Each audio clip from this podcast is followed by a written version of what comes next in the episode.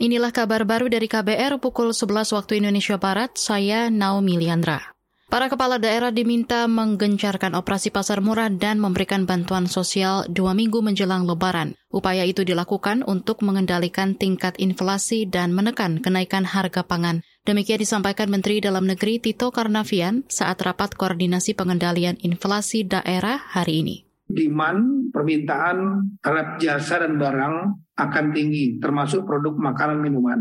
Nah untuk itu kita perlu melakukan upaya-upaya, di antaranya yang memerlukan adalah operasi pasar murah terus dilanjutkan dengan menggunakan belanja tidak terduga BTT ataupun pos-pos yang lain dan mengajak juga masyarakat yang mampu atau perusahaan untuk menggunakan dana CSR Corporate Social Responsibility yaitu operasi pasar murah terutama di masyarakat-masyarakat masyarakat yang kurang mampu. Mendagri Tito Karnavian menambahkan seluruh jajaran kepala daerah juga diminta terus mengecek suplai pangan. Jika terjadi kenaikan beberapa komoditas harga pangan, kepala daerah diminta segera melakukan intervensi supaya harga-harga kembali terjangkau. Kita ke informasi pemilu.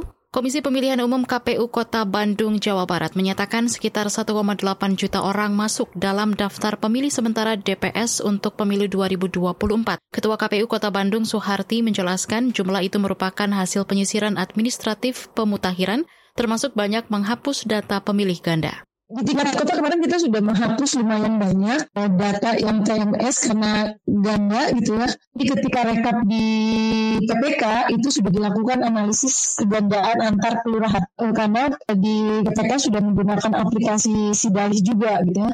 Di tingkat kota juga kita melakukan analisis kegandaan juga yang ganda antar kabupaten kota gitu.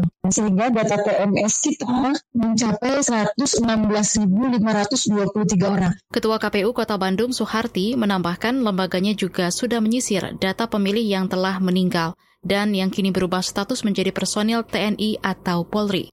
Beralih ke informasi mancanegara. Paus Fransiskus meminta Rusia merenungkan kembali langkah invasi militer mereka ke Ukraina. Pesan itu disampaikan Paus dalam misa di lapangan Santo Petrus Vatikan kemarin. Dikutip dari Antara, Paus mengajak dunia membantu penduduk Ukraina menuju perdamaian. Dikutip dari Antara, Paus Fransiskus juga menyerukan upaya perdamaian di Timur Tengah.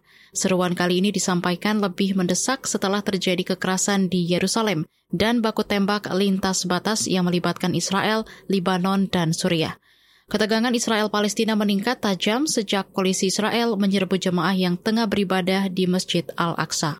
Demikian kabar baru saya, Naomi Liandra.